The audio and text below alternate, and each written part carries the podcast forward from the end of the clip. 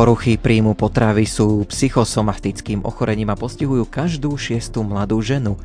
Najmenej 9% svetovej populácie trpí poruchami príjmu potravy. Menej ako 6% ľudí s poruchami príjmu potravy má podváhu. Na svete nimi trpí viac ako 70 miliónov ľudí, čiže 20 miliónov v Európskej únii, odbornú pomoc však vyhľadá a dostáva iba 25% z nich. Jedná sa o psychické ochorenie s najvyššou úmrtnosťou. Každých 62 minút zomrie niekto na následky poruch príjmu potravy. A ešte jeden údaj. Jedno z najčastejších chronických ochorení u adolescentov je minimálne tak časté ako diabetes prvého typu.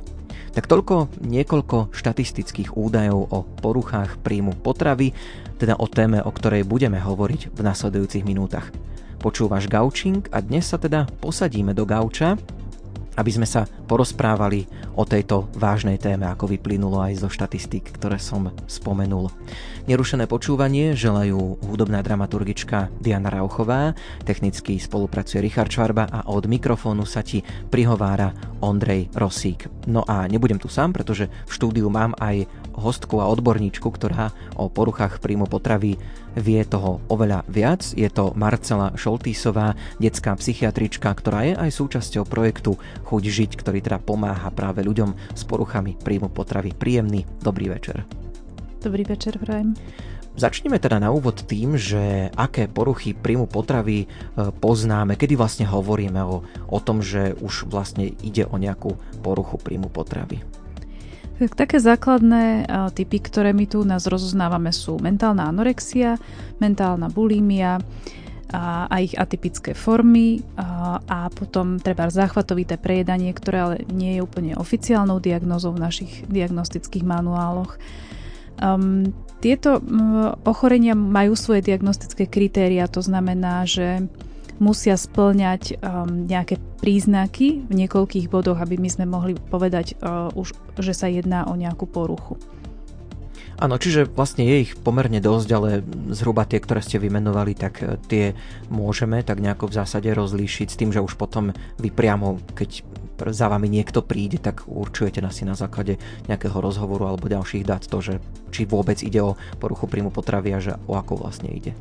Áno, to, vyžaduje nejaké vyšetrenie, ktoré e, trvá určitý čas, kedy my sa pýtame e, jednak e, keď ja budem hovoriť za detskú psychiatriu alebo za, za detskú populáciu, tak sa pýtame tých detí alebo tých mladých na ich ťažkosti, ale zároveň sa pýtame ich rodičov, ktorí chodia s nimi ako sprievodcovia, ktorí tiež nám uvádzajú nejaké údaje a na základe toho my si to teda nejako dáme dohromady a vieme povedať, či sa už jedná o nejakú rozvinutú poruchu príjmu potravy, alebo sú to treba nejaké príznaky, ktoré sú treba v nejakom počiatočnom štádiu, ale ešte by nám úplne akoby nezapadli do tej uh, poruchy. Uh-huh. Čo môže spúšťať takúto poruchu príjmu potravy? Je toho tak veľa, že vlastne by sme to nevedeli vymenovať, alebo sú nejaké kritéria alebo niečo, čo vlastne máte tak najčastejšie povedzme pri tých rozhovoroch s pacientmi, že toto je nejakým spúšťačom? Tak nejaké základné by sme vedeli vymenovať. Mhm. Určite ich je viac. Obvykle sa nejedná o jednu konkrétnu príčinu, uh, ktorá Čiže to nejaký spustí. súbor problémov, hej, že sa to kopí. Um, súbor problémov, ale aj nejakých uh, nastavení toho konkrétneho človeka. Hej, že napríklad jeho osobnostných črt, každý sme nejaký, každý máme nejakú osobnosť, čo je úplne v poriadku, ale sú určité typy uh, osobnosti alebo temperamentu, ktoré nás trošku predisponujú k tomu, že by sa u nás taká porucha mohla rozvinúť. A to je obvykle nejaký perfekcionizmus, uh-huh. tlak na výkon alebo taký úzkostlivejší temperament, lebo vtedy um, tie ostatné faktory, ktoré tam spolu pôsobia, na nás treba citlivejšie dopadnú alebo na necitlivejšie zareagujeme ako treba niekto, kto by zažil, prežil to isté, uh, len má treba iný temperament alebo je odolnejší voči takýmto vplyvom.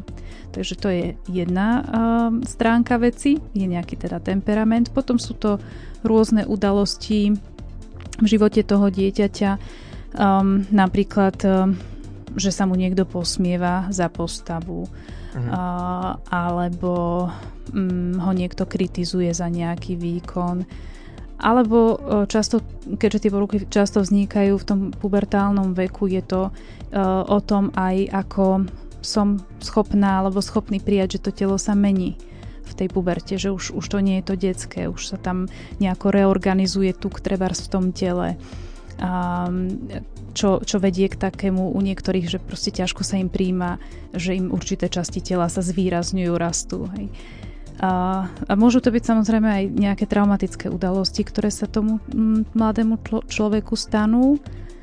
A, alebo prostredie, ako na ňo vplýva, alebo ako, či sa v rodine vyskytujú treba nejaké psychické poruchy, lebo aj ich výskyt v rodinách je trošku určitým rizikom, že aj u mňa treba tá porucha, nejaká porucha psychická vznikne, nemusí to byť konkrétna, ktorou trpel treba ten môj príbuzný, ale nejaká vo všeobecnosti, že dedíme určitú predispozíciu k tej psychickej poruche. Čiže takmer by sa až dalo povedať, že poruchy príjmu potravy sú dedičné? Do istej miery? Dedičné sú do istej miery psychické poruchy, uh-huh. áno, hej, že pri každej v rôznej miere uh, sú, je tá určitá um, dedičnosť možná. A môžu, môžu tam ale zohrávať aj uh, úlohu nejaké kulturálne faktory napríklad. Že u nás v našej kultúre, aký my máme kult a ideál uh-huh. vzhľadový. No veď uh-huh. k tomu sa idem asi uh-huh. dostať, že či napomáhajú k vzniku týchto porúch možno médiá, sociálne siete, asi aj ten kult takej štíhlosti, ktorý myslím si, že stále je v tej spoločnosti, hej, že štíhly rovná sa zdravý alebo krásny. Je to niečo, čo ovplyvňuje práve mladých ľudí a že z toho potom vychádza, že máte takýchto pacientov potom viacej? Určite to vplýva.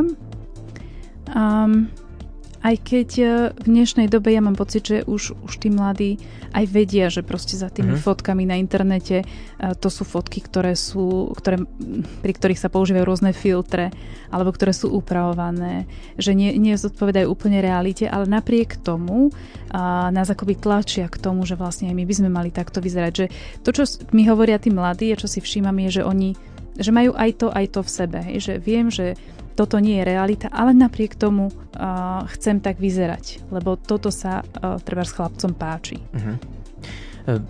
Môžeme sa dnes stretnúť aj s rôznymi článkami alebo s takým názorom o, o zdravom životnom štýle. Je aj toto úskalie, že vlastne až tak veľmi dbáme na ten zdravý životný štýl, že to vlastne až e, spadne do nejakej poruchy príjmu potravy? Že možno ten zámer na začiatku je dobrý, ale že trošku to stratí, stratí ten človek na tým kontrolu a stále si sleduje tie kalórie a každú, každé jedlo si zapisuje a tak úzkostlivo stráži, že to nakoniec až spadne do toho PPP? A určite áno, urč, určite dobre hovoríte. Um, ťažko je nám niekedy akoby odhadnúť tú mieru, alebo keby sme sa tu viacerí rozprávali o tom, čo je zdravý životný štýl, tak by sme mm. mali na to rôzne názory. Uh, ale uh, áno, všade sa o tom hovorí, že musíme žiť zdravo, máme sa zdravo stravovať a hýbať sa dostatočne. Potom, keď sú um, rozšírené trebárs tie nejaké reklamy, alebo ako by som to nazvala, by v snahe robiť nejakú prevenciu proti obezite, hej, tak sú uh-huh. treba billboardy s rôznymi um, fotkami obezných ľudí, a čo zase môže spôsobať taký strach a, alebo podporovať ten strach z tučnoty. A treba, keď sme sa rozprávali aj o o pandémii predtým, pandémii covidu, no, tak sme vtedy... sa ešte pred vysielaním. Áno, uh-huh. tak, e, tak e, vlastne tam tiež e, stúpol podľa štatistík napríklad že, um, stúpol počet ľudí, ktorí začali objednávať uh, treba zdravé nejaké potraviny alebo jedla na donášku iného typu než predtým, uh-huh. alebo viacej sa akoby predávali nejaké tie kvázi potraviny, ktoré sú mm, považované Zdravé. za zdravšie. Uh-huh. Hej, že ľudia vtedy akože mali čas na seba viacej, tak sa začali venovať uh, tomu akoby zdravé, zdravému životnému štýlu, ale u mnohých z nich uh, to skončilo poruchou príjmu potravy, pretože mm, tam práve nevedeli udržať akoby tú hranicu, hej, že to prešlo do extrému, lebo to tak obvykle aj začína s tými poruchami príjmu potravy. Toto je relácia pre mladých, preto ma zaujíma, v akom veku sa už objavujú poruchy príjmu potravy. V akom veku je to také možno naj, najtypickejšie? Najtypickejšie je to v tom pubertálnom veku. O, od tých 13 do 18 rokov tak je to najčastejšie, ale už e, také prvotné príznaky e, sú prítomné aj skôr. My už vidíme aj u menších detí, že začínajú riešiť svoje postavy a svoj vzhľad a už niekedy v tom 8., 9., 10. roku, v tom takom včasnom alebo predpubertálnom veku, kedy už to nejak tak začne vrtať hlavou a potom sa to naplno častokrát prejaví teda v tom adolescentnom období. Počúvaš Gaučing, rozprávame sa o poruchách príjmu potravy. Na moje otázky odpovedá Marcela Šoltisová, detská psychiatrička, ktorá je súčasťou projektu Chuť žiť. Tento projekt pomáha ľuďom s poruchami príjmu potravy. Čo nás môže upozorniť na to, že niekto v našom okolí, prípadne možno aj my sami trpíme poruchou príjmu potravy? Asi to bude lepšie rozdeliť túto otázku, takže možno skúsme, že čo v našom okolí nás môže upozorniť. Povedzme, že nejaký náš spolužiak alebo nejaký náš kamarát možno má takýto problém. Obvykle si všimneme nejaký, nejakú zmenu v správaní v súvislosti s jedlom. Uh-huh že treba um, sme bežne chodili s týmto spolužiakom alebo spolužiačkou na obedy v škole, alebo sme si chodili niekde po škole sadnúť, išli sme na pizzu a podobne a že vlastne sa začína tento náš spolužiak uh, vyhýbať takýmto aktivitám, takému spoločnému stravovaniu sa alebo to vlastne skrýva, hej, nejako, že, áno, vlastne áno, si áno. to stráži, alebo tak. Mhm. Mm-hmm, snaží sa skrývať, e, že vlastne, alebo vyhýbať sa tomu, že by sa musel najesť v spoločnosti. Uh, oni veľmi aj často nemajú radi, keď ich pri tom, jedle, nie, pri tom jedle niekto sleduje, majú pocit, že sú druhí na to tak zameraní, hej, že čo zjedol, koľko zjedol, čo to obsahovalo, že to budú nejako komentovať. Takže to sú pre nich veľmi nepríjemné situácie a okrem teda aj toho strachu z jedla zažívajú aj ten strach z toho, ako na to bude to okolie reagovať. A keďže majú taký strach z jedla, respektíve strach e, z tých kalórií, tak sa snažia znižovať e, si kalorický príjem. Takže to potom vidíme, že zrazu treba e, odmietajú, keď ich ponúkneme niečím, keksikom, čokoládou alebo aj niečím iným.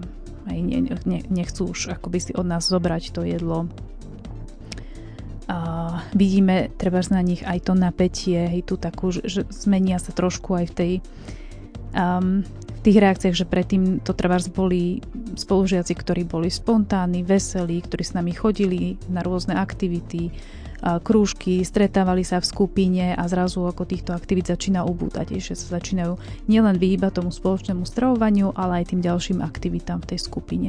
Zrazu sa utiahnu tak do seba, nekomunikujú s tým okolím. Môže sa im zhoršiť treba aj prospech v škole, môžu sa horšie sústrediť na učenie. No rozmýšľam teraz na takou otázkou, že či vlastne ak máme takéhoto nejakého kamaráta spolužiaka, čo my s tým môžeme, ako keby čo môže ten mladý človek s tým urobiť, to len niekomu povedať, ne, nejakému rodičovi, vyučujúcemu? Čo by ste možno navrhovali v, takýchto, v takejto situácii, ak sa nám zdá, že čo si nie je v poriadku? Je určite dobré na to upozorniť niekoho, v prvom rade to môže byť aj ten učiteľ, napríklad triedny učiteľ, alebo niekto, ku komu mám dôveru na tej škole, alebo to môže byť školský psychológ, ktorý mm, potom už by mal nejakú zodpovednosť za to prevziať, že to treba ďalej uh, upozorniť teda rodičov na to, že niečo sa deje s tým ich dieťaťom, aby to nebolo teda na zodpovednosti toho uh, iného dieťaťa. Mm-hmm. No teraz taká otázka, nás počúvajú mladí ľudia primárne, tak je to myslené s touto reláciou. Môžeme aj sami si tak uvedomiť, že niečo s nami nie je v poriadku? A je to vôbec tak, že vlastne si človek už povie, že aha, mám, mám takýto nejaký problém, sú ľudia si to tak ochotní priznať? Asi som tých otázok trošku veľa vyslovil na začiatku. Čiže skrátka, že či vlastne si človek môže sám ako keby uvedomiť, že aj prídu za vami možno tí mladí, asi po konzultácii s rodičmi, že nie som v poriadku, pomôžte mi, niečo sa deje. No, no je to také... Uh, nie je to tak jednoduché však, že, že tak to nie, asi nefunguje? No, úplne to tak nefunguje, uh-huh. že väčšinou tie deti privedie niekto iný k nám, uh-huh. uh, teda rodič najčastejšie, alebo nejaký opatrovník že je tam takýto problém a veľakrát si tie deti alebo tí mladí ten problém vlastne nepriznávajú. Alebo niekedy ako keby do istej miery pripustia, že niečo sa tam deje, ale e, nepovažujú to za až taký vážny problém a mm, akoby z toho obvinujú rodičov, že ten, ten rodič má problém, oni nie. Že ten, e, to, to, to ochorenie totiž tak skreslí ten pohľad na seba, to vnímanie aj myslenie, že ten mladý človek nemusí byť schopný si to sám uvedomiť a priznať, že naozaj mám poruchu v tom takom rozvinutom štádiu toho ochorenia. My sme, alebo teda ja som na webe chudižiť.sk objavil aj taký test, uh, takže dá sa aj takýmto spôsobom si možno urobiť takýto test a povedať si, že OK, mám, nemám takéto, takéto ochorenie? Ako sa na to pozeráte? No test sa určite urobiť dá. A otázka je, že či budete objektívni uh-huh. v, to, v tých odpovediach. Pretože, ako som povedala pred chvíľkou, to myslenie a vnímanie vaše sa skresľuje tým ochorením a teda vám sa nemusí zdať, že máte taký problém, ako do akej miery to vníma okolie, že ten problém máte. Čiže uh, závisí od toho, ako ste schopní na to nahliadať a či odpoviete uh, úprimne na tie otázky, alebo odpoviete na to uh, skrz optiku toho ochorenia. Čiže taký pohľad zvonka to väčšinou vyžaduje. Tak to Väčšinou áno. Uh-huh. Hej, že môžeme si urobiť nejaký screening, ktorý nám povie, aha, že možno mám nejaký problém, ale nemusí to úplne zodpovedať tomu, čo v skutočnosti sa s vami deje. Ja keď počúvam o poruchách príjmu potravy, tak sa mi zdá, že to sa týka hlavne dievčat. Tak teraz bude ma zaujímať váš názor na to. Je to naozaj vec len dievčat, alebo aj chlapci trpia poruchami príjmu potravy? Prípadne tak, že chlapci možno menej? Tak, ako hovoríte, eh, chlapci uh-huh. trpia poruchami príjmu potravy, ale je ich menej, zhruba tak pomere jeden chlapec na 10 dievčat, uh-huh. ale určite sú a nie je ich ani málo. Takže to som si vlastne sám zodpovedal na túto otázku. Eh, kedy by už eh, človek mal vyhľadať tú odbornú pomoc? Je niečo také, čo už by ste považovali za kritické, že naozaj toto už je vážne a mali by povedzme asi rodičia v tomto prípade, lebo tak e, neviem, že či aj ako sme teda zhodnotili tou samoreflexiou, asi to dieťa samé si nepovie, že dobre, tak idem, mám problém, že asi je to vec rodičov alebo dospelých v okruhu, tak kedy už hovoríme o tom, že by naozaj mali navštíviť napríklad takého odborníka, ako ste vy? Malo by to byť vtedy, keď um, už to ochorenie ohrozuje v podstate alebo vplýva na fungovanie uh, toho mladého v rôznych oblastiach jeho života, či už sociálne alebo treba to školské, výkonové a tak ďalej. Alebo vidíme, že tam už je treba veľký váhový úbytok, ktorý ohrozuje aj ten telesný stav. A niekedy aj tí, tí mladí prídu aj sami, uh-huh. vtedy, ale to väčšinou len v takých ako keby uh, začiatočných štádiách, že si dokážu treba aj pripustiť, že ja mám asi problém, lebo sa bojím najesť, tak vtedy, vtedy uh, zvyknú ešte aj sami sami prísť alebo, alebo aspoň iniciovať to vyšetrenie u odborníka ale v tých um, rozvinutých štádiách, tých akutných štádiách a ťažších tam je to obvykle teda ten uh, rodič alebo nejaký príbuzný ich privedie a je to trošku tak, že na silu. Dnes teda nevstávame z gauča, nevyberáme sa na nejaké podujatia, ale práve naopak sedíme na gauči a rozprávame sa o vážnej téme. Hovoríme o poruchách príjmu potravy. Mojou hostkou je Marcela Šoltisová, detská psychiatrička, ktorá je súčasťou projektu Chuť žiť. Tento projekt pomáha ľuďom s poruchami príjmu potravy. Tak už sme si hovorili o tom, že aké tie poruchy príjmu potravy máme, kedy sa nám môže tak ukázať, že naozaj niečo nie je v poriadku. Um, aký je teda ten ďalší postup? Akí lekári sa venujú takému človeku, ktorý teda už prišiel alebo ho priviedli rodičia a teraz vlastne sa rieši ten, ten problém, tak s kým všetkým prichádza do kontaktu? Je to nejaký detský lekár, je to už práve psycholog, psychiatr, akí tí odborníci s takýmito deťmi, mladými pracujú? Tak oni prichádzajú rôzne, buď trebárs odoslaný tým detským lekárom, ktorý pri tých pravidelných prehliadkách vidí že u toho dieťaťa nastala nejaká zmena, že je tam pokles hmotnosti výrazný, um, alebo niekedy prídu priamo, lebo zase keď sú tie deti inak zdravé a zase málo chodia k tým svojim obvodným lekárom, tak uh, sa to tam nemusí zachytiť, tak ich treba rodičia privedú priamo uh, k psychiatrovi, alebo niekedy ich prvá cesta vedie k psychologovi, čiže ten začiatok býva taký rôzny. Uh-huh ale bolo by dobré, aby, te, aby tú liečbu manažoval psychiatr.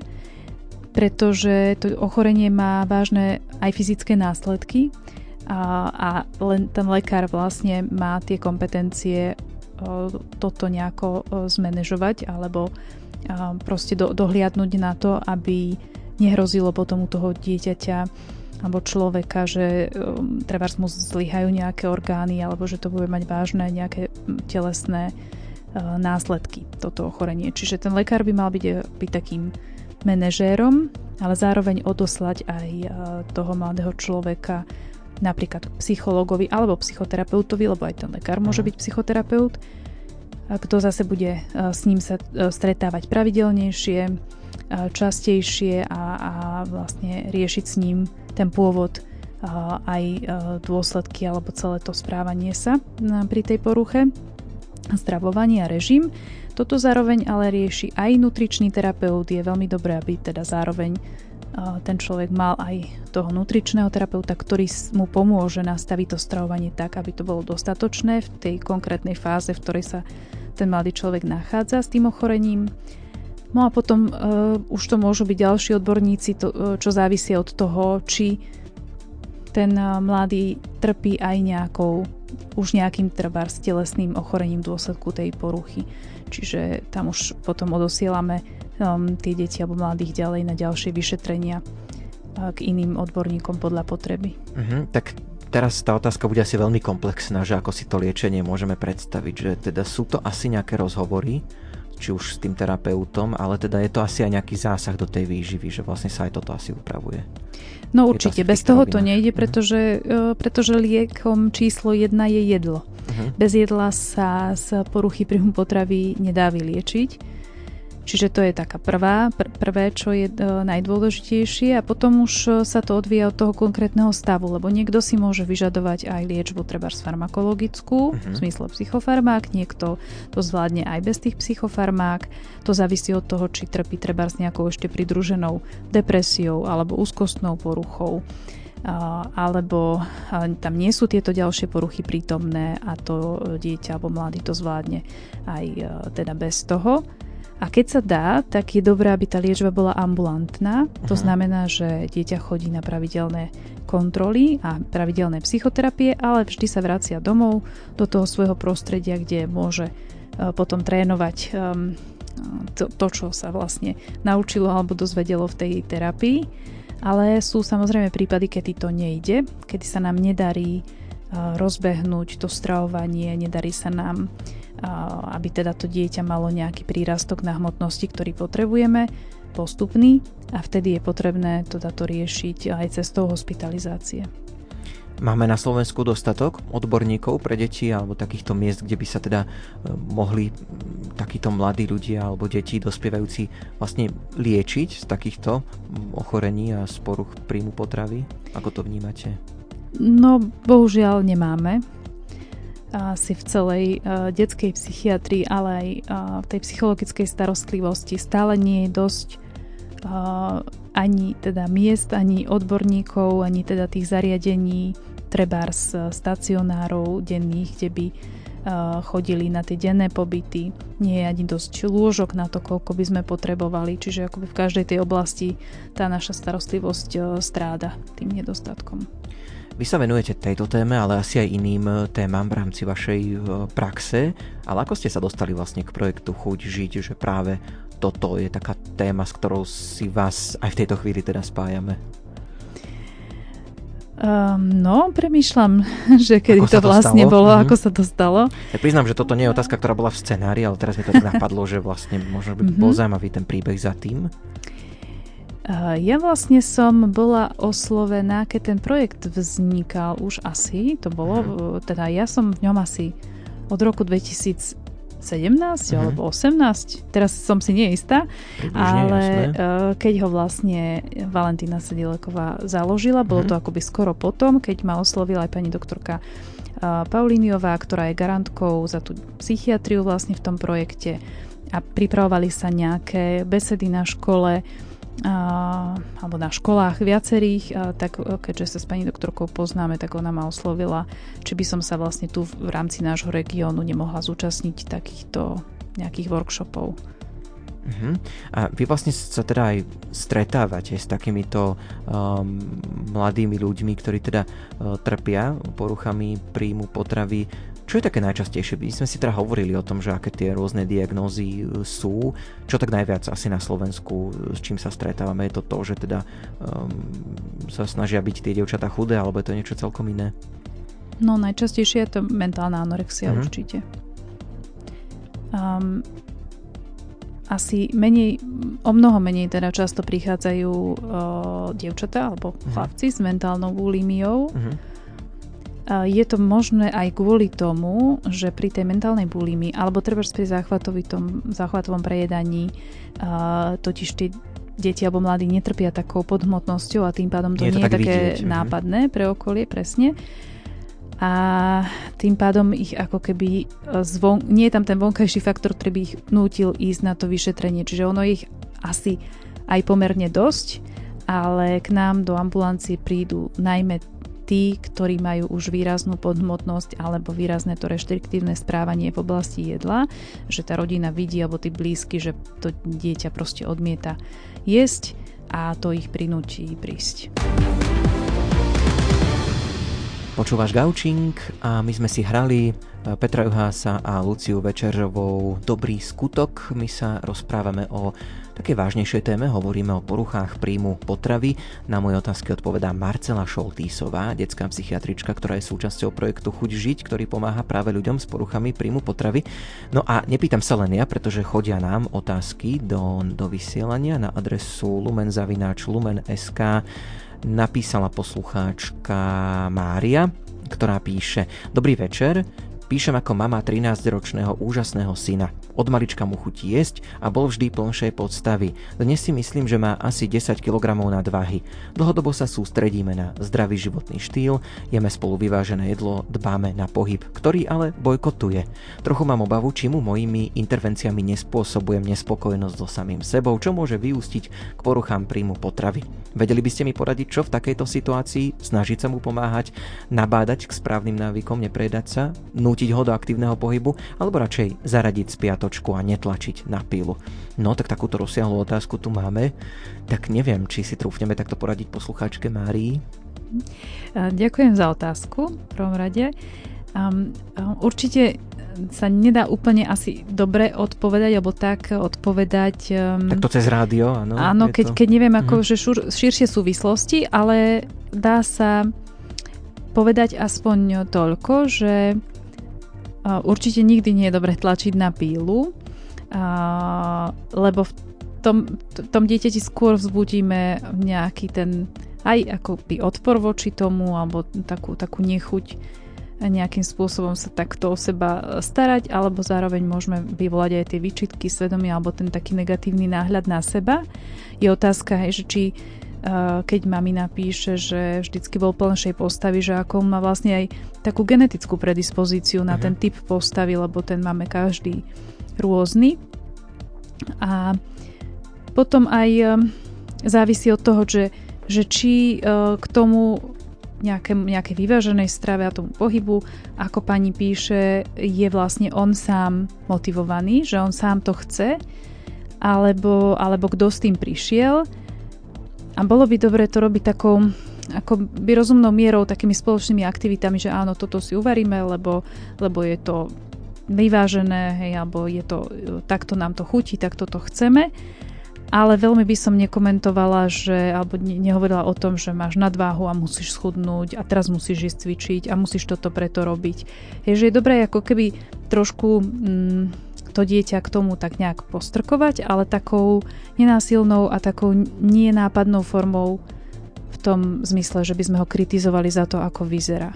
A keďže má 13 rokov, je dosť možné, že treba ešte neprišiel do toho pubertálneho tej, tej, tej plnej puberty a do toho nejakého rastového špurtu, že uh, by som si vedela predstaviť, že takéto dieťa vyrastie, vyrastie hej, uh-huh. že mhm. príde ten rastový špurt a, a tá postava sa zmení. Hej, tie deti veľmi rýchlo, chlapci, uh, vyrastú hej, pomerne veľa centimetrov za krátky čas a, a môže sa to zmeniť. A častokrát aj potom, keď tá puberta nastúpi, hej, keď sa začnú potom zaujímať o, o dievčatá a už si tak akoby viac dbať na ten svoj vzhľad, že začnú aj sami oni od seba pre seba niečo robiť, tak aby e, sa cítili v tom tele dobre, ale nemusí to byť uh, prehnané, hej, alebo, alebo že to robia z tej motivácie, že ich niekto za to stále kritizoval.